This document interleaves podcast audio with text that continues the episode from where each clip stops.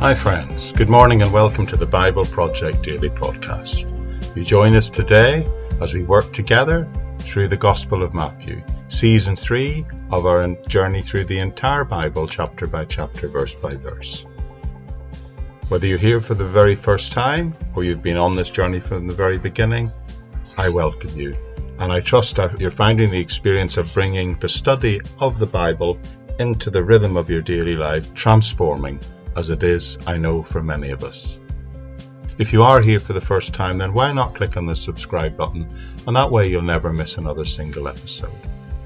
And do hang around at the end, where I'll update you on lots of other ways you can connect and obtain free Bible teaching resources and other podcasts and recordings and other ways you can really get to study and know the Word of God. So, with that all said, I'll say bye bye for now, and I'll see you at the end.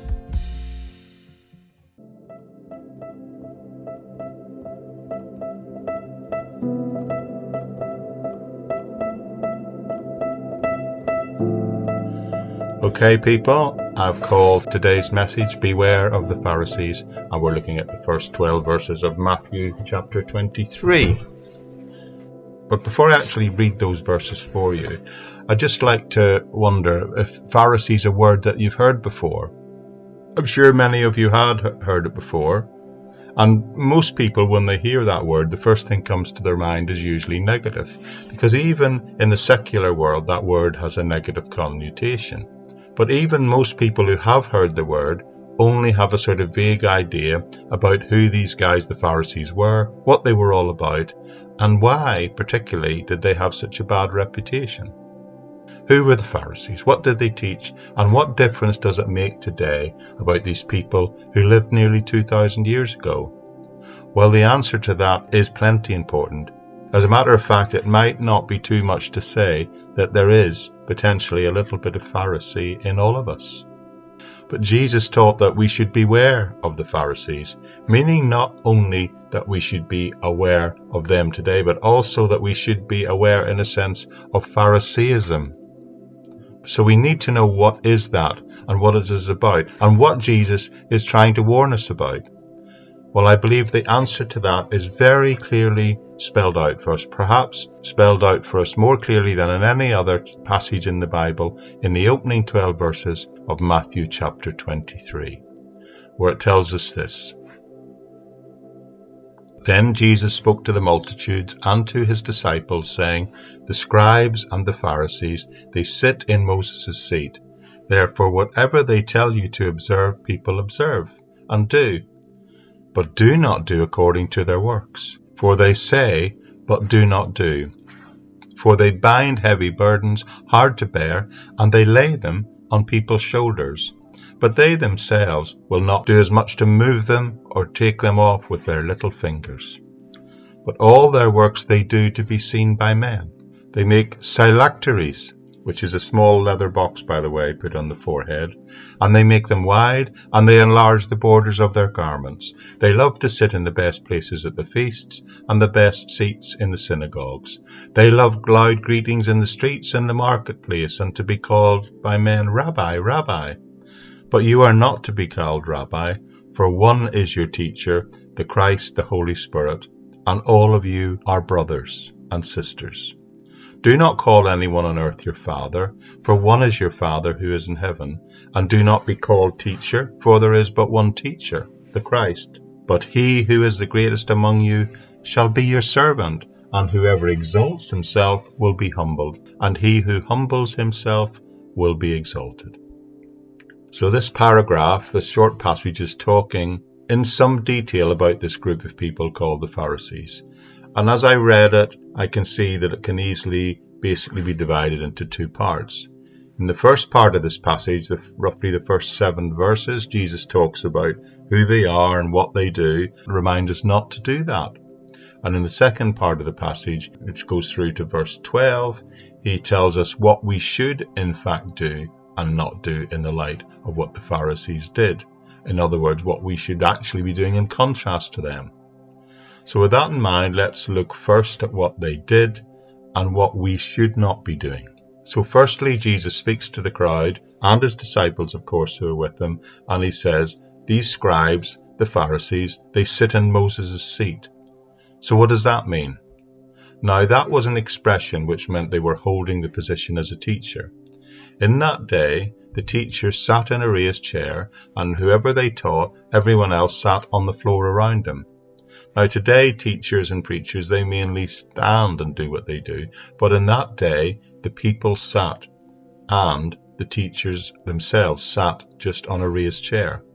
And the fact that he says that they sit in Moses' seat indicates that they are the ones who are teaching the law of Moses. So the first things he says that they are the ones who in that society have the authority to teach the law. But then he says, so whenever they tell you something directly from the law of Moses, then indeed that's something you should do. Now, at first, that can sound a little confusing based on what is coming next, because it sounds like he's saying whatever they say, you should do.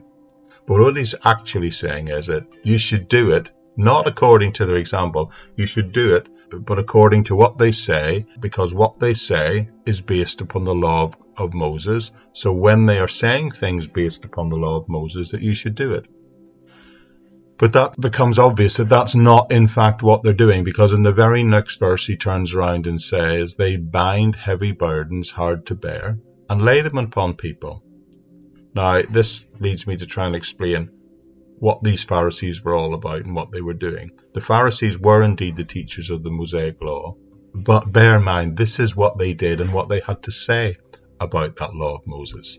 They said that, that Moses received the law from God, good so far, and then Moses delivered it to Joshua, Okay, but then Joshua gave it to the elders, and the elders passed it down to the prophets, and the prophets gave it to the men at that time of the great synagogue, which then, in another way, is of saying that that carried on down the line and led to them as the scribes and Pharisees at the temple in Jerusalem. In other words, they're claiming to be the direct descendants spiritually of Moses, and they say that the law was passed down to them now, you might say so far so good, but that would only be the case if they were teaching exactly what Moses originally taught. But Jesus is saying the problem here is they've gone way beyond that and beyond what Moses says. They've taken the law of Moses, and as we know, and was in fact true, they added a whole lot of laws of their own. Now, their rationale to this was they were saying that the little laws, the lesser laws that they put around and in place, they acted like fences around and protected the big laws given to Moses. So if you obeyed their laws, you wouldn't be in danger of getting to the point where you'd break the big laws. But they kept adding law upon law upon law, adding all these kind of extra little things to the main law of Moses by the time that Christ was living and walking the earth, they'd actually codified and written down those additional laws. And it took 50 volumes, 50 scrolls to write them all down. And each of those scrolls is about the size of one of the main books of our Old Testament Bible. Can you imagine trying to live a religious life by adhering to regulations that filled 50 volumes? It's almost unimaginable, isn't it? Now, when you looked at those laws, all the emphasis on them was on doing something. Some things that you had to do and some things that you were forbidden and must not do. It was all based on keeping the rules and regulations, all this external stuff. They put the emphasis on rituals and rites, regulations that you had to follow, or things that you weren't allowed to do. But all of them were external things literally thousands upon thousands of rules and regulations which did nothing but place an intolerable, impossible burden on people. Someone once said that the test of any true faith is its action and does it raise people up or does it weigh them down? Does it bring joy or depression? Is an individual helped by the religious faith or in fact haunted by it? Does our faith carry us or do we strain under the attempt to carry it? And that's exactly what's going on here. And that's what Jesus is saying when he says the Pharisees are in fact teaching something that is just a heavy burden upon people. And also that they don't lift so much as a finger to help relieve the burden of the people. That burden, uh, who in fact they were the ones who put it there. This whole idea of being a Pharisee is about following lots of rules and regulations. And the key point is you had to keep those rules those regulations if you wanted to have any hope of being considered right with God.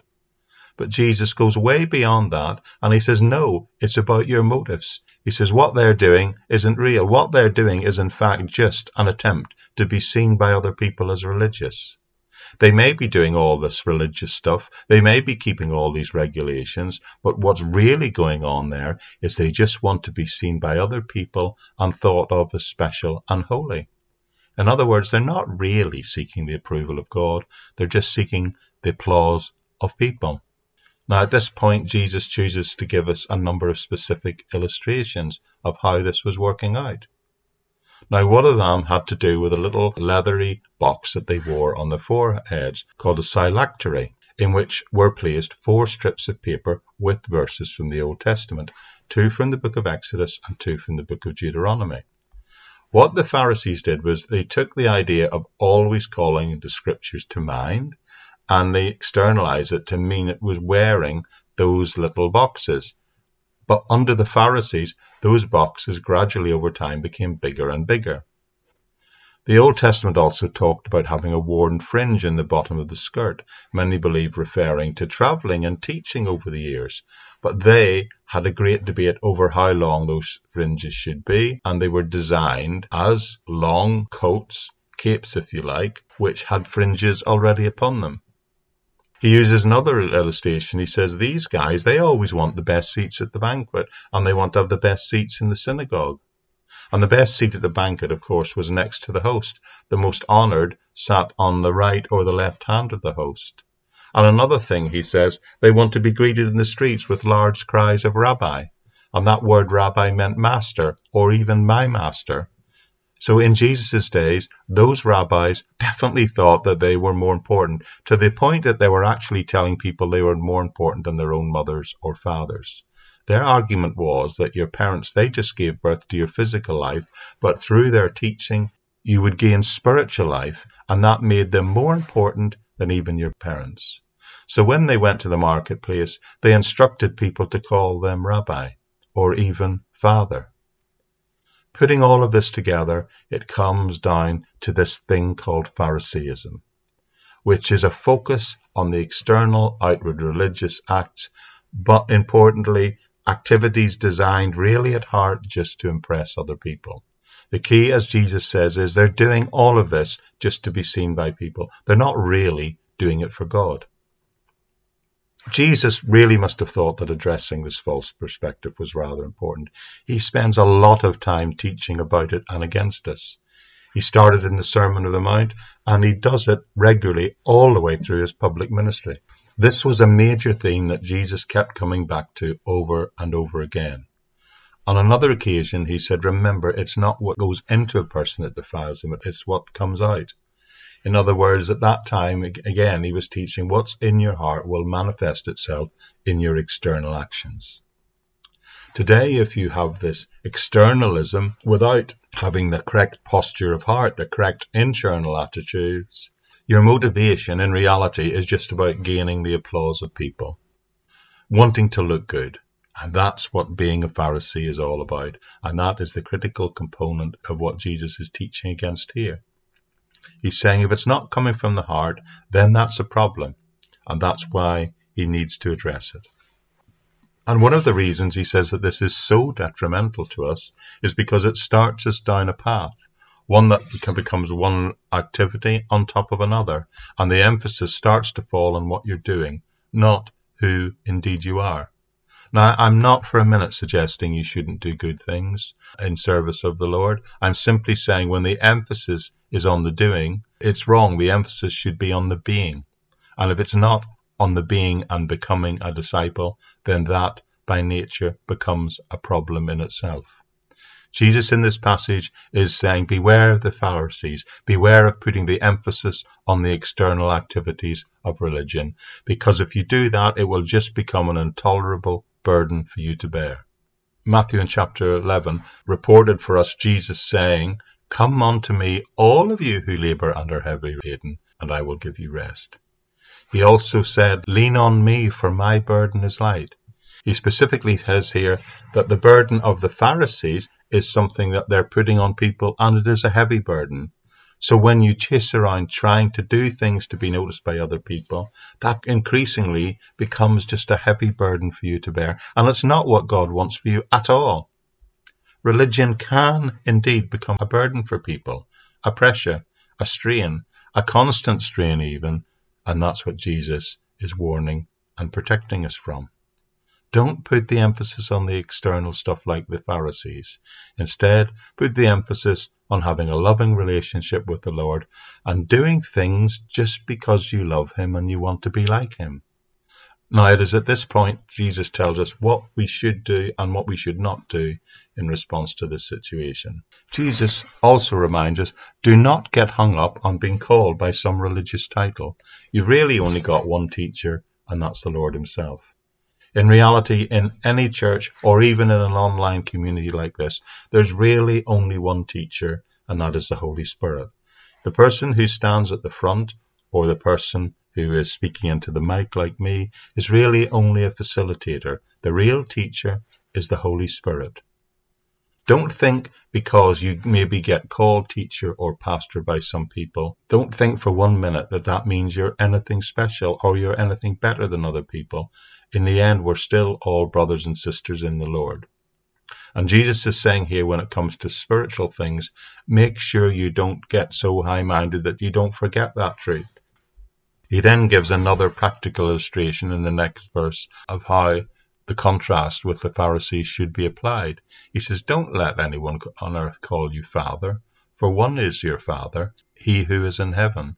And do not be called teachers, for one there is only one teacher, the Christ. Now I am aware that there's a whole denomination where the leaders go by the name of Father, and I've always been struck by this verse. In fact, when I grew up, most of my friends went to that type of church where they called the minister by that title. So how do we deal with this? How do we answer this? When Jesus appears to be saying, don't be called Father. Now I need to say that there's an emphasis that we need to have here. In fact, Paul was known to say to himself that he was a father spiritually to some other people, in the fact that he had led them to Christ. He referred to Timothy as his son in the faith. So there is a sense in which if you lead people to Christ and if you're encouraging and discipling them, you are in a way a sort of spiritual father. But that's not quite the point Jesus is making here. What it is he's addressing here is not just the title, it's about an individual choosing to elevate themselves above other pe- people and saying, I want you to call me Father, I want you to give me these titles because I have a position that is higher and holier than you in the church. I have a position that is higher in the, the pecking order before God, if you like. And that's what Jesus is talking about here and warning against here. He says, Do not desire to be called teacher. Do not be desired to be called Father, for there is but one who is the real teacher, and that is the Holy Spirit. So he's making the point that we shouldn't be seeking status in our approach to service or attitude in living the Christian life.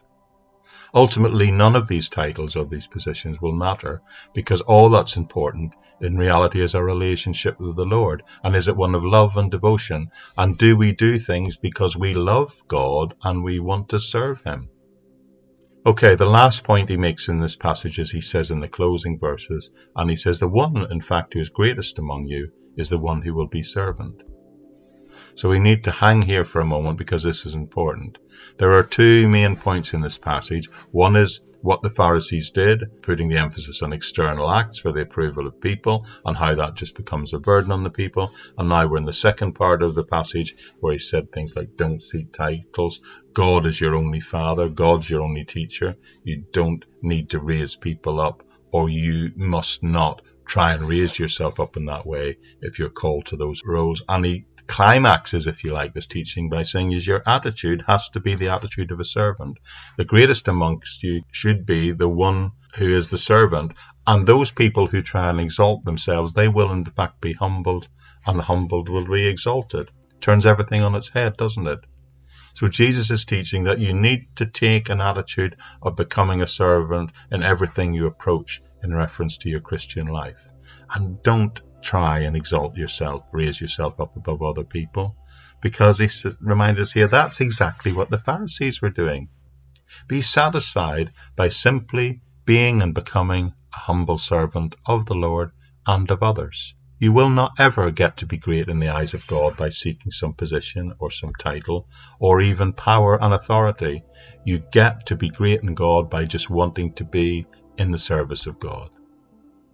The people who are proud, the people who want the position and the titles and want the applause of people, they don't get anything in the end. You know, this perspective is at the heart and core of everything that Jesus taught about religion, about the spiritual life. The better way to describe it is everything that he taught about what we today call Christianity. And anything else was just a poor Im- imitation. Or worse than that, it was a trap. What we do has got to come from the heart and it's got to be done for God, for only in a sense be seen by Him. If you do any of these things wanting credit from people, then you've already fallen into the trap of the Pharisees already. I'm not saying that all recognition that's given people is wrong. I'm saying that if you set your heart upon gaining recognition, then you've already fallen into the trap of the enemy. I believe all of us, including me, need to walk away from this teaching with a new resolve to say, I just want to be a humble servant of the Lord. What I do, I do for the Lord's sake. Whether I get rewarded down here is not important or the point. I'm just happy to be rewarded by the Lord one day in the future. You see, our object is not behavior. I know that sounds odd, but our object is not to change other people's behavior. Now bear with me. It seems to me a lot of the time Christian preachers and Christian churches are just spending their time trying to get people to change their behavior. But listen carefully, friends. The object is not behavioral. As a matter of fact, if you make it behavioral, the result will be hopeless legalism, conformity, and then you and other people will just begin to try and live your lives to conform to what everybody else thinks. And all of that will just become a heavy burden for you, too heavy a burden for people to bear, in fact. So, what is the objective? What is the aim? And the answer Jesus teaches here the aim is internal transformation. If you're transformed on the inside, then your heart and your mind and your emotions and your soul, they will be where they ought to be. And you know what? The behavior will then take care of itself. If your heart and emotions and mind and your choices are pointed in the right direction, if you have the correct posture of heart, then the issues in your life will begin to take care of themselves.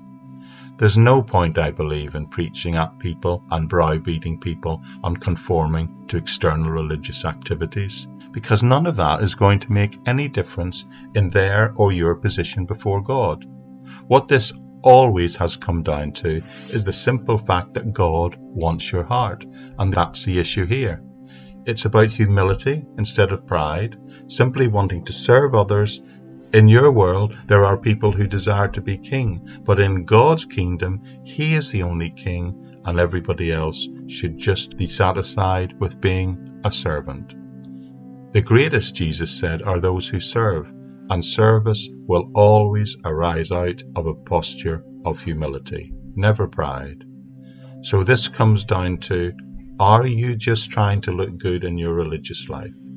Well, how about changing that for instead trying to aim to being good and clean and pure on the inside? And then you would be able to look God straight in the face, and then He will be able to see what was really important to you.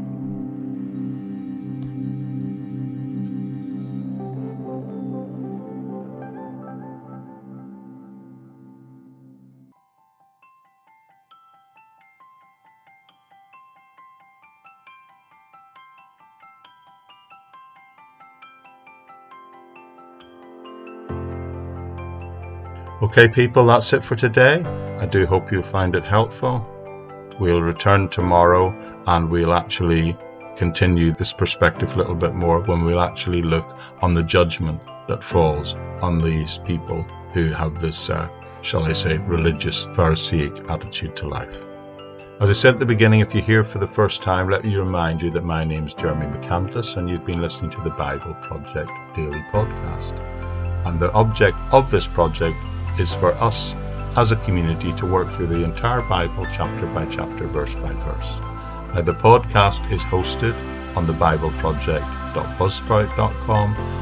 And there, if you're not seeing active links wherever you get your podcast from, you will find links there to places like the Facebook community, places where I put additional, more formal structured teaching, as well as lots of free other Bible teaching resources, free PDFs of books I've written, things like that. You can find that on Patreon and also on places like LinkedIn. There's also a link to my Amazon author page where some of my books are still available in printed form.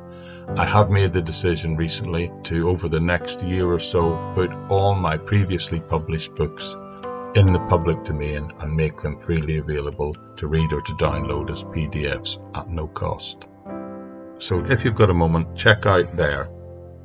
You don't need to subscribe there. You're quite at liberty just to subscribe wherever you get all your podcasts from, but you can, of course, subscribe on the host website at buzzsprout.com as well. So, with that said, thank you so much again for joining me. I do hope you're benefiting from having this time together studying and making the study of the Bible part of the rhythm of your daily life. And I do hope I'll see you back here tomorrow. Well, as I say many times, it'll be tomorrow for me. It will be whatever day that you choose to listen to and whatever pace you choose to listen to, and meet again as part of the Bible Project Daily Podcast. Bye bye for now.